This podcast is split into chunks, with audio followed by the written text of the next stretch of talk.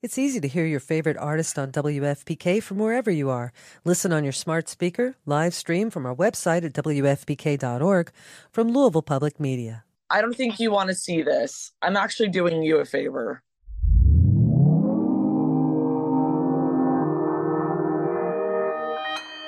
Consequence Podcast Network. I've never been this nervous in my life. Greetings from Long Time No See, the podcast. Every week, we'll be inviting two blindfolded comedians to answer a series of questions about their careers, lives, and opinions. Now, let's remove those blindfolds and start the show. Hi! What would your opening line with your celebrity crush be? Loved you in Harry Potter. Worst date you've been on? A man bit my neck mole off once. You did what? A man bit my neck mole off. Oh my God, Jack almost fell off his chair. Be sure to follow and subscribe to the podcast. When you visit Arizona, time is measured in moments, not minutes. Like the moment your work stress disappears as you kayak through the canyons. Or the moment you discover the life-changing effects of prickly pear chocolate. But nothing beats the moment you see the Grand Canyon for the very first time. Visit a new state of mind. Learn more at hereyouareaz.com.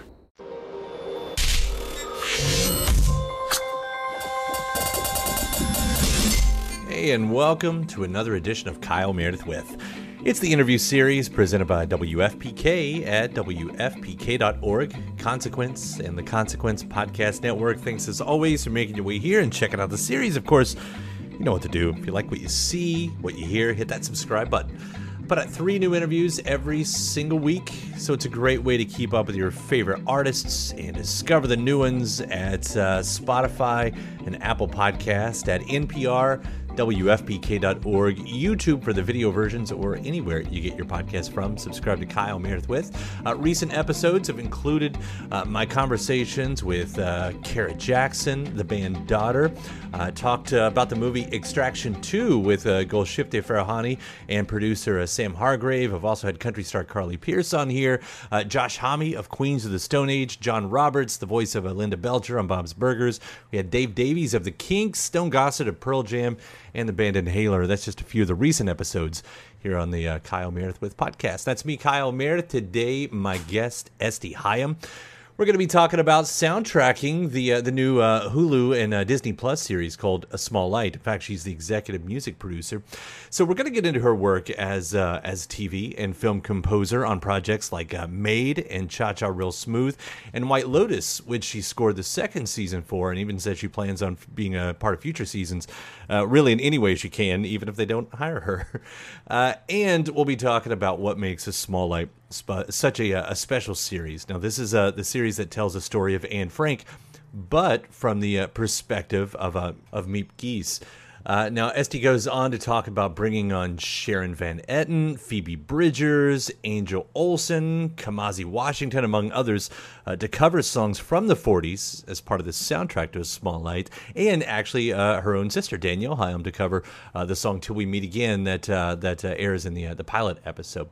Este also lets us know, in fact, that Haim are back to work on writing their next album, and we'll have a song on the upcoming Barbie soundtrack, as well as the preparation and expectations for their upcoming opening slots on the Taylor Swift Eras Tour. All that and more. We're talking about A Small Light. It's Kyle Meredith with Este Haim. Oh, what an amazing Prince poster. It's actually the calendar from 2020 when I left my office, and I just kind of left the calendar up. That's it's my relic. What a good one.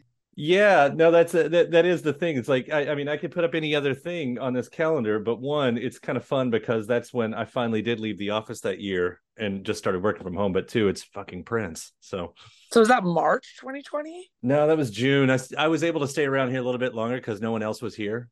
And okay. Yeah, so it was. But at that point, by the time June finally came around, I was like, what the fuck am I doing? I'm just gonna stay at home. Like, you know, because I think some of us waited it out a little bit, like, what's going on, you know? I know that. I mean, it was such a confusing time. I mean, to be honest, June 2020 was when we released Women in Music Part 3. So I think that was also the time where everyone was like, okay, we're in it for the long haul. we thought this might be over by April. Not happening. Not so much. I know. Like, what a crazy time. Oh, man. Good morning. Good morning. Top of the morning to you. It's good to have you on here. I know we've done these phoners a few times over the years. And God, I was actually thinking the first time we ever did an interview was it when you guys played Bonnaroo the first time. So it's actually been a little bit of time 14. Here and there. Yeah. Going up on 10 years. Look at that. Wow. And we both look exactly the same as I know. We did 10 years ago. Actually, I think we look better. It's probably true. It's probably true. I've only been getting better with age. That's the story that I'm sticking to. That's a good story. Like, why would you stick with the other story? Like, fuck. Yeah, that would be depressing. Jesus. No, I'm just getting better. And I'm just getting started. You know, that seems like a good point to get into this real interview here, because I feel like that's partly true. So I'm just going to roll right into this, because one of the things we're talking about today is you are the executive music producer on the soundtrack to A Small Light, which is now out on Hulu and Disney Plus.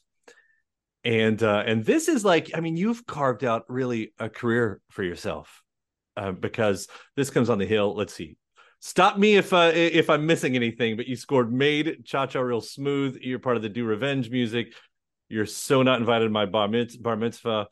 You're the music consultant for White Lotus. I mean, this is really like your second career, your other career. Maybe it's your first career and Haim's your second career. What's going on? No. Haim will always be my first career. Danielle and Alana would literally smother me in my sleep if I didn't say that, first of all.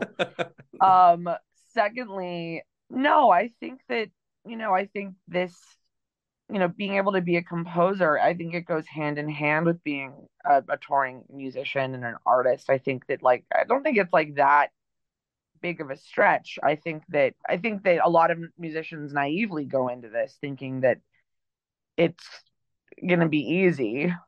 You know, like, I'm a musician, I write music, I can do it for film. That's the part that I think is a misconception. But I think that, you know, being a composer is so much fucking fun.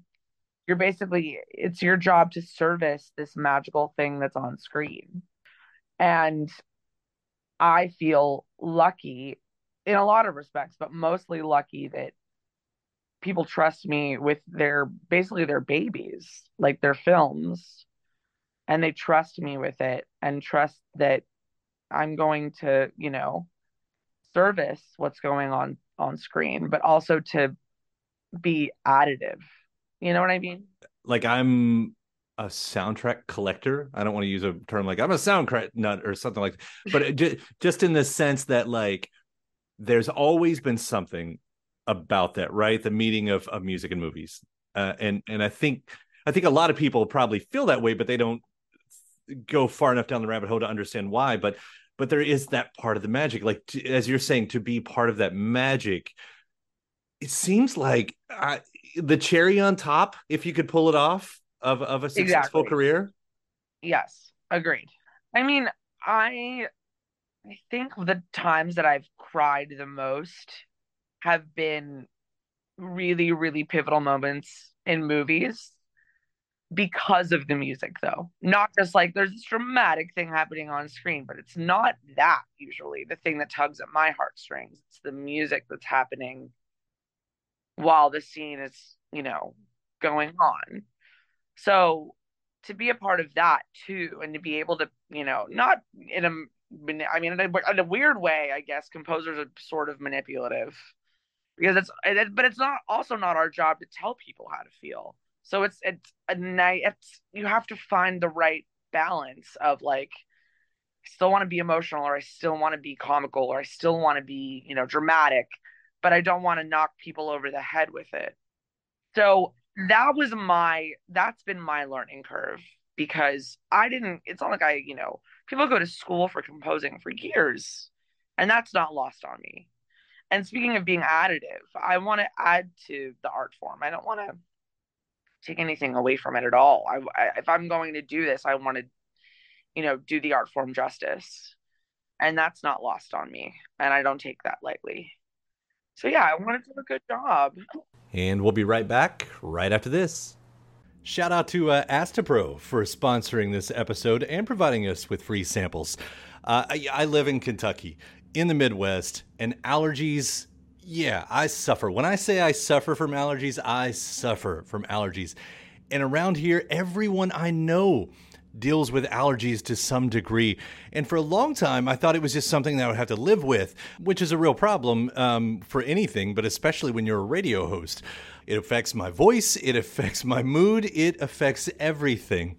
And I feel like I've tried all the medicines. Some of them work better than others, but there's never a perfect one out there, especially because some of them take forever to actually work and some of them don't work at all. And then there's Astapro, the fastest solution to nasal allergy symptoms. It's what I use now, and it's definitely changed my life. Astapro is the first of its kind nasal allergy spray. It's the fastest 24-hour over-the-counter allergy spray. It starts working in 30 minutes, while other allergy sprays take hours. Astapro is the first and only 24-hour steroid-free allergy spray. Astapro delivers full prescription strength indoor and outdoor allergy relief from nasal congestion, runny and itchy nose, and sneezing. With all the pollen in the air, with all the dust around the corners of the house, even with the allergies I have from my dog, Astapro has been the nasal spray that has helped me with all of my allergies. And it can help you too. Get fast-acting nasal allergy symptom relief with Astapro. Go to astaproallergy.com for a discount so you can Astapro and go today. ASTEPRO allergy.com. That's ASTEPRO allergy.com. Astapro and go. Use as directed for relief of nasal congestion, runny nose, sneezing, and itchy nose due to allergies. Welcome back. It's Kyle Meredith with Este Haim.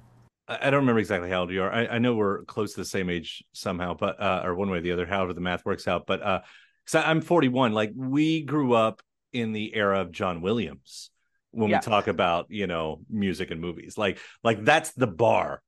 Like, that's where it starts or ends, or however you look at that. But like, when you get into this, obviously on one side of things, you are coming from, you know, pop songwriting. And I use pop in the very, very broadest term. Like, what was that transition like for you? What was that learning curve for you? I went into, well, the first thing that I ever composed, like wrote music for screen for, was Maid, like you mentioned. And that was also like, I had like my initial conversations about that project in June of 2020. And such a pivotal time for both of us. I have a friend who's a producer, and we'd been talking before the pandemic about this TV show called Messy. It wasn't called Messy in America. It was called something else in America, but it was a TV show for Netflix that I was an uncredited music consultant for, that I just helped my friend kind of figure out how to tell the composer, like, the kind of music that he wanted for the show. And I was kind of like a composer whisperer for my friend. And I was telling my friend Brett Hedblum, who was the producer on Maid, kind of what I did. And Brett was like, hey, can you do that for this TV show that I just did called Maid? I'll send you the pilot. Let me know what you think. Sends it to me. I give him notes. And then literally like within the hour of me giving the notes, he goes, what if you just did the music? And I was like, I mean, I've never done it before, Brettles. Like, yeah, but like, I hope we're clear. Like, I've never composed for TV and film before. And he was like, you'll figure it out. And I was like, you know what? You're right. I will figure it out. You're so right. And I met Christopher Stracy through Tobias Jessup Jr. I kind of set out the bat signal because I knew that I wasn't going to be able to do this by myself. And Toby was basically like, oh, I have the guy for you. His name's Christopher Stracy. You guys are going to get on like a house on fire. And we did. we had like our first play date with Tobias, like literally like the dad, like overseeing to make sure everything was okay. And we demoed the music for the pilot that day, turned it in, and then we got the job. So my transition was basically blind faith. I just, you know, I have this saying, people that say yes have adventures, people that say no play it safe, and people that say maybe spend their whole life saying maybe. Think of Hamlet, to be or not to be. So like, I tend to say yes, even when I don't necessarily know how I'm going to do it, but I just do it. That's the way. But you're right. I mean, if you're going to have a career, that's the way. Yeah, I think so. And it was the same thing with like White Lotus. Like my friend was like, do you want to come to Sicily for a couple of weeks and help with music, basically? And I was like, yeah. I mean, it's a more complicated, it's a way more lengthy story, but that's basically what happened. And I said yes. And then I got to spend, you know, a bunch of time in Italy on set. Are you still a part of that? Like, do you move on to part three? Are you helping out there? I mean, I will definitely be going to I don't know. I mean, I was like, I was talking to Dave about it, and I was like, and you understand now that like every season from now on, I will be coming to visit. Like there's no two ways around that. Sure. No, you've got the credentials now. That's the fob needs to still work whenever. I've got some kind of like White Lotus badge, I'm sure. So this all runs into A Small Light, which isn't just a project. This seems like more than just, and you know, no disrespect to any of the ones that you've been part of in the past, but this, on top of it just being, you know, with a great company, and you know, it's going to be seen by a lot of people, this heavy subject matter on top of this is another telling of the Anne Frank story and everything that goes along with it. Where did this one come from? How did you sign on? And I guess, what does it mean to be a part of it? Well, I actually came onto the project a little later than I probably normally would have. I got a call from the producers, and basically the second they told me that it was about Miep Gies, I was like, oh, I'm in. I'm in. I grew up kind of being obsessed with Anne Frank. In a weird way, when I was a kid, I thought I was Anne Frank, because in the book, she talks about kind of her window to the outside world were these church bells.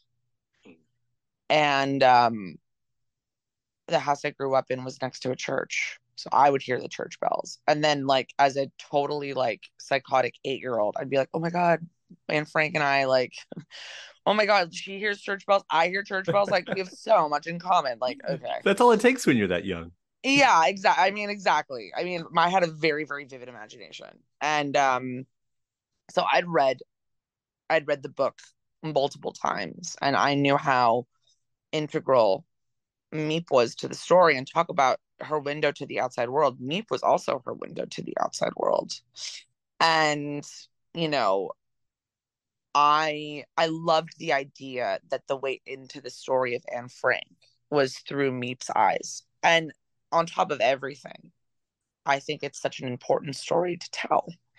So I jumped at the chance to work on the project. And essentially the brief was, and this also the reason I wanted to do it is because the brief was basically, we're going to take classic songs, classic pop songs really, from the 30s and the 40s, or around that era, and we're going to get modern artists to cover them.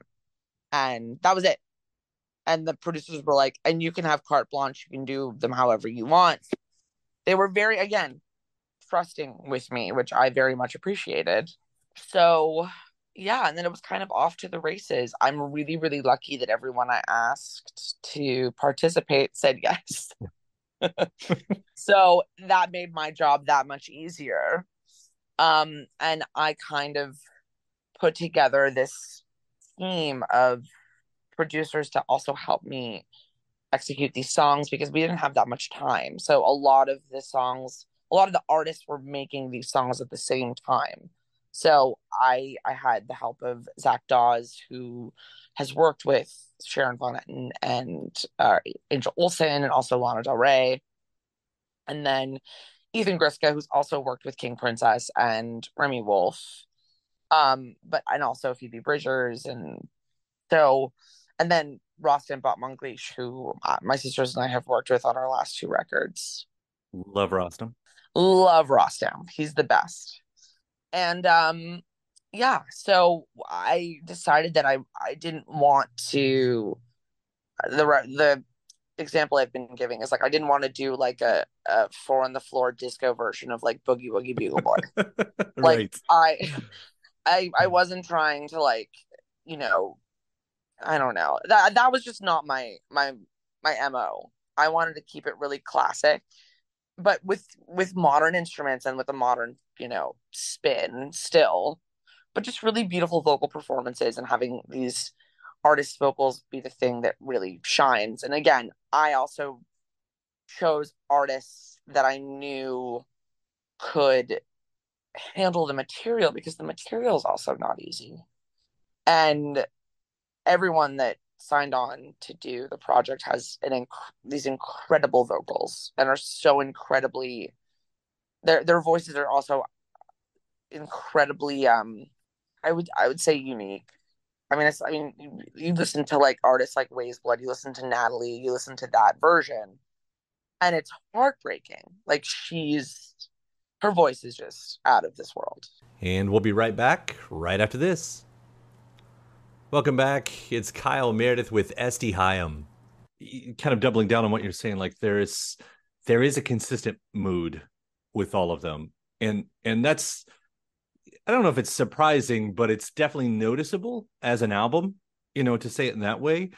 Like, you know, just hearing, you know, you have to know this music. And I don't know your background. I know you grew up with these songs too. Like I lived with my great grandma for a while. I knew my great great grandma for a little while. Like, you know, they were young adults when this music, you know, so it was just all around.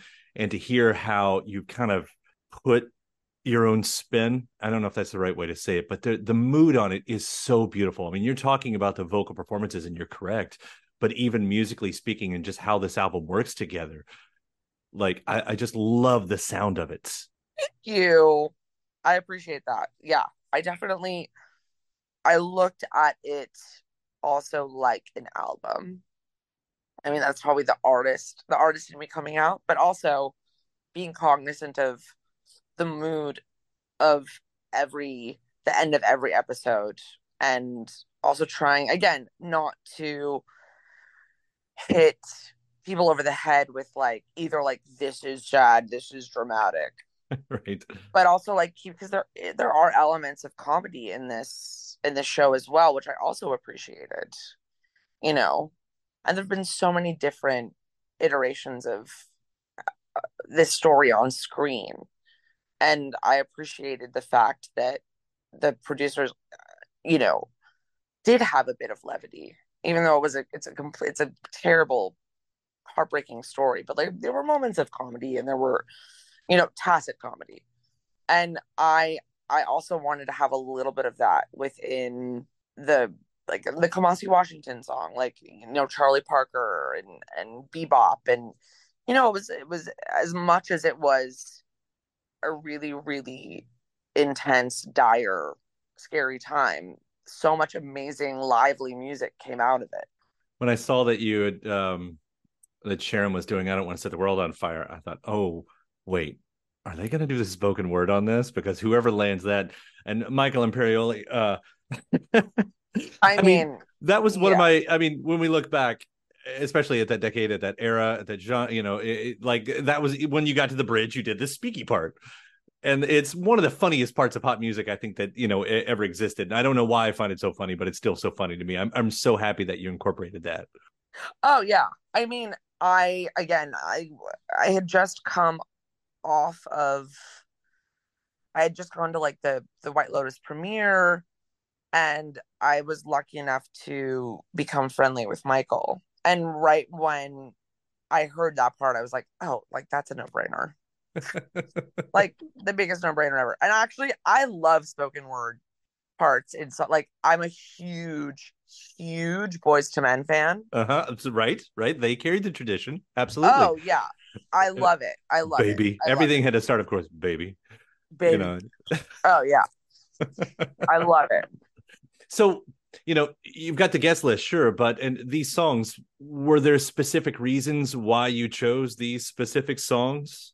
Well, the way that I went about it with the artists was I was kind of going back and forth with them on song choice. I didn't want to necessarily be like I don't know, I'm really into collaborating. I like being able to, I mean, I do it in Haim all the time. So that's really what I'm used to. So what I was doing was kind of sending songs back and forth with the artist and being like, well, what do you think about this one? Like, we could do this artist, we could do that. What do you think about this song? Like, and that really also just came from me going back into my arsenal of knowledge when it came to these songs and like rediscovering songs and, you know, going down the rabbit hole for different artists and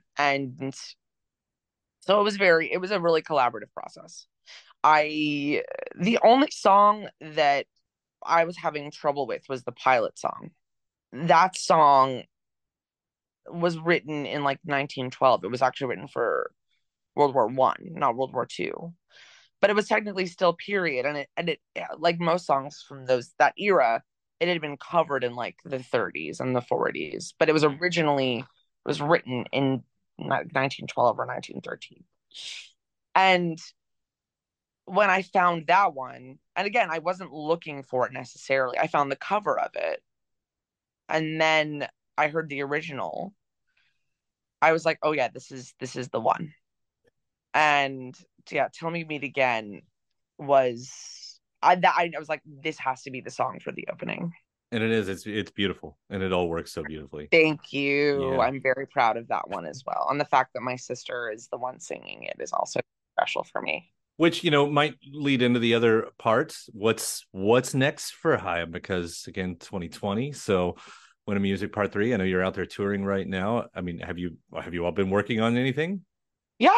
I mean, we're always writing and we're always, you know, trying to stay creative. We have a song coming out on the Barbie soundtrack. And I believe that's coming out in a couple weeks. And then we go on tour with Taylor Swift, which is going to be so much fun. And then we have 2 shows at the Bellwether in July. And then, you know, the rest of the year is hopefully going to be dedicated to, you know, making new music. But in the meantime, so you got that tour, as you said, and my wife just caught the one down in Nashville.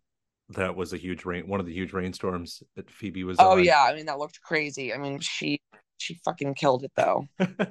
What's the prep like? I mean, you know, it's an opening gig on one side of things. Sure. But is it different because it's fucking Taylor? Honestly, I'm just looking forward to seeing the show every night. I'm going to play my ass off and then go to craft services, make a PB&J and watch the show. That's what I mean. We had the best Haim when we opened for her on the 1989 tour. And we, you know, we jumped at the chance when she asked us if we wanted to do the Eras tour. We jumped at it. And, you know, she's so much fun. She's literally just the best. Just such a fun human being who's always up for it and, like, works harder than anyone I know. But also just, like, loves to have fun. Yeah. I mean, of course, I've just loved watching what she's done musically over the past few years and your all's collaborations. Especially on that last album, which one was it, Folklore or Evermore that you guys were on? Evermore. Yeah, that was it. And that, the song where I get murdered. Sure, right, exactly. Because if you're going to be in a Taylor song, you're going to get murdered. Yeah, I mean, honestly, I don't know the basis of your friendship, but I do love that that's part of it. Well, I think we just both are obsessed with true crime, and so when she asked me if it was okay for me to be murdered in song. Honestly, my answer was, I will be so angry if you don't murder me in a song. One of the great honors to be murdered in someone's song. Oh, yeah. Oh, my God. Oh, my God. That was my highlight of that year, honestly. Well, I look forward to all the, you know, photos of your all's nights on the town that always seem to erupt over the internet when that happens. That's the vicarious living we all do for your all's. I love it. Adventures. Well, let's see here. And I'm just trying to hit all the points while I've got you here. Licorice Pizza. Also, do you plan on doing more acting? Because now with the scoring and you know, music producing as being such a big part of it, do you look for the acting gigs as well? Do you care about that part? I would love to keep acting if the right part came along, for sure. I mean, I love acting and I love being on set. And that experience was so beautiful, you know, to be able to be in a movie with my sisters and my parents and with Paul. I mean, it was like, it was almost overwhelming. But yeah, I think if the right thing came along and someone wanted to put me in something, yeah, again, you got to say yes. Yeah. What do you think the right thing looks like? What does that mean in this context?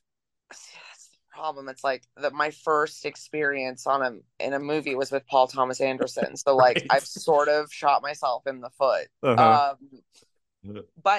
I mean, if Paul, I say this to Paul all the time, I'm like, whenever you, I'm here, right?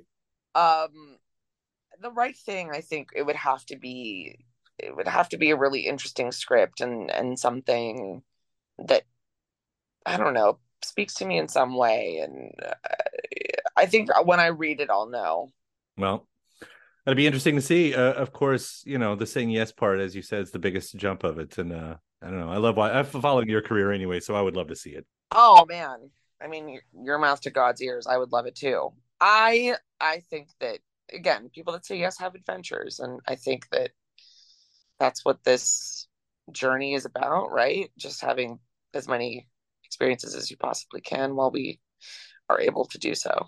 And I'll quickly, very shortly brag. My son, in that context right there, starts an internship today on his very first movie set. Amazing. And, yeah. And it was me saying, there's an opportunity. You should, you know, do you want to do this? And like, yes, of course. Yes, of course. Oh, you know, my God. But he's yes. Very excited about that too. So yeah. Shit. I would do that. Intern on a movie set. That sounds like so much fun. Dream. It's a dream. And he's only 15. He's almost 16. He's not. It's still in high school. So God. Yeah. What a sweet baby. That's so sweet. Oh, he's gonna have the best time. I think so. I'm so excited for him, and I'm excited for you all. And I really mean that. I'm not just trying to use that as a seg. But I do love what you've done with A Small Light and all the music that you've made so far on this side of it. I selfishly cannot wait for another Haim album. Oh man. I'm going to tell my sisters you said that. They're going to be very happy you said that. I can't wait for the next album, too. I'm like, let's fucking go. Let's do it. Right on. Este, thank you so much for, taking the time. It's always fun to catch up. Yeah, and I'll see you on the road, hopefully. And my thanks to Este Haim. The soundtrack for A Small Light is out now. Thanks to you for checking out the episode. Please do hit that subscribe button before you get out of here. Again, you do that, I'll give you 3 brand new interviews every single week. A new one every Monday, Wednesday, and Friday to keep you up to date on your favorite artists. And discover the new ones at iTunes and Apple Podcasts, at Spotify and Podchaser, NPR, WFPK.org, YouTube for the video versions, or anywhere you get your podcast from. Subscribe to Kyle Meredith With. And after that, head over to WFPK.org. That's where I do a show Monday through Friday, starting at 6 p.m. Eastern. It's song premieres. We have lots of old favorites. Of course, lots of music news and bonus interviews. In fact, a recent episode included the music of Sonic Youth and Polaris, David Bowie, PJ Harvey, Crowded House, Nico Case, The Pixies, Arlo Parks, Ziggy Marley, Erykah Badu, Lady Blackbird, Girl House, My Morning Jacket, Radiohead, Genesis Owusu, and my interview with AC Newman of The New Pornographers. It's just a recent episode that you hear 6 p.m. every weekday at WFPK.org. Consequence has your music and film news. Of course, you can also catch me on the social media spots, Twitter, Facebook, Instagram, all three of them. The address is at Kyle Meredith. So I do hope you like and follow along. That does it for another edition. I'm Kyle Meredith. I'll see you next time.